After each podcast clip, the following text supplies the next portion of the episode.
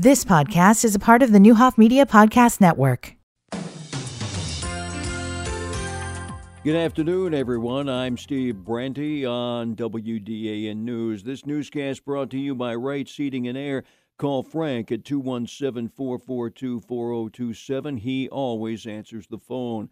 Plans for some major improvements at some Vermilion County government buildings are continuing to advance. The Finance Committee of the County Board is recommending the full board enter into an agreement with a consultant to guide the projects. Committee Chairman Steve Miller explains. This uh, group is going to um, essentially obtain bids for the work to be done from um, as many local contractors as possible, and then bring that information back to the county board for its review and for review by our uh, architect. And then we will decide uh, which parts of the project we think are affordable and which will be a good investment of the county's money. Miller outlined the work that is being considered.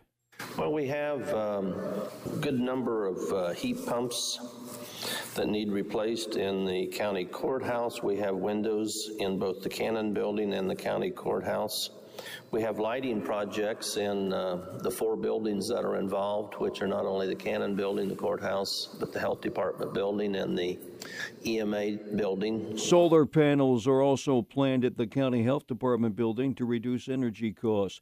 In addition, Miller says there are some control systems that need to be upgraded at the courthouse. The estimated cost of all the work is just under $5 million. The county earlier set aside federal funding it received from the American Rescue Plan Act for COVID relief to pay for the work.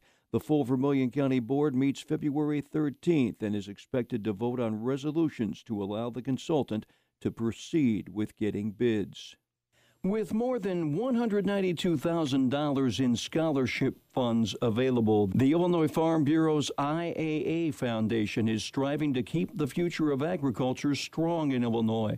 Development Manager Jennifer Smith is excited about how these scholarships, including several new opportunities, will boost the state's talent pool.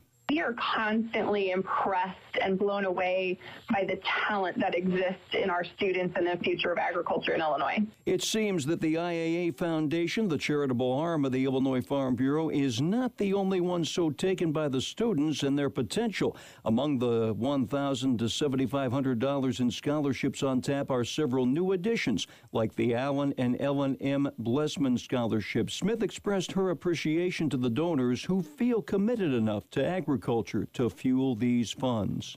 We are humbled that donors place their confidence in us to carry out their charitable wishes.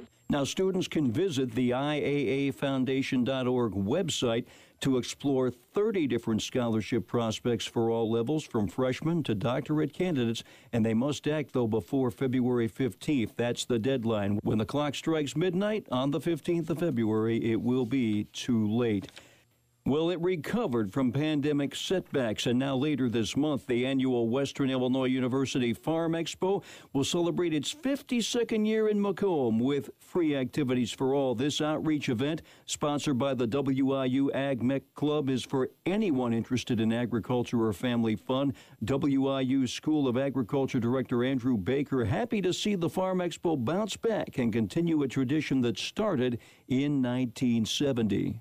The pandemic certainly put a wrench in that for us for about three years, but uh, this will be the 52nd uh, Ag Expo. Now, typically drawing attendees from three states, the expo highlights all things farm from tractors and livestock to emerging tech and conservation. We do a lot of things with the community, and this is one of our bigger events. The Western Illinois University Farm Expo set for February 17th. That's a Saturday, 9 to 5, and Sunday, February 18th, 10 a.m. to 4 p.m. It will be in WIU's Western Hall in Macomb. More news on our website, VermilionCountyFirst.com, including a Prophetstown, Illinois man receiving five years in federal prison after pleading guilty to the incident last May at 600 North Logan Avenue. Also at VermilionCountyFirst.com, the schedule for the Watchfire Signs basketball shootout at DHS this coming Saturday. From the Vermilion County First, news studios. I'm Steve Brandy. You've been listening to the Neuhoff Media Podcast Network. For more, visit neuhoffmedia.com.